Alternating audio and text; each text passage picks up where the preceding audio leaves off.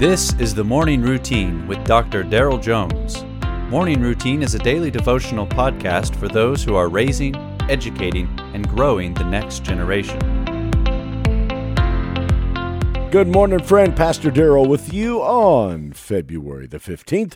Reading this morning from Romans chapter 14, verses, uh, actually just verse 15.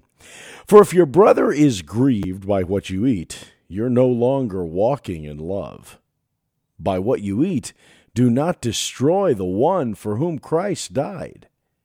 In Romans chapter 14, the Apostle Paul talks about how we should handle gray areas in the Christian life, those things about which faithful Christians may very well disagree. Paul talks a lot about food in this chapter because Christians in Rome disagreed about whether certain foods were unclean and should or should not be eaten. And that matters a lot when you want to spend time with each other around a meal. In today's passage, Paul makes a powerful point that applies to much more than just food. To paraphrase just a bit, if your brother is grieved by something you do, you're no longer walking in love.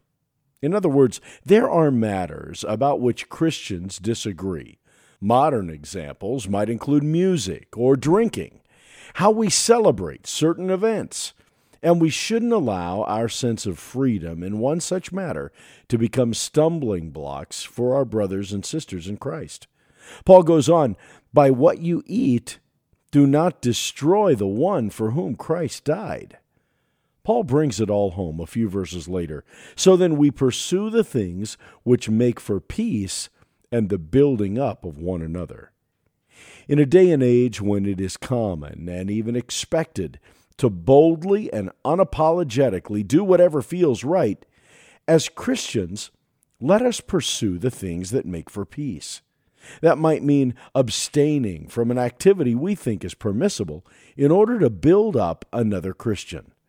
Sometimes we lay down our rights for the sake of God's kingdom. When in doubt, Ask yourself, does this build up my brother or sister in their faith? And then remember, Christ died for them. You have been listening to the Morning Routine brought to you by the Herzog Foundation and hosted by its president, Dr. Daryl Jones. For more information, please visit herzogfoundation.com.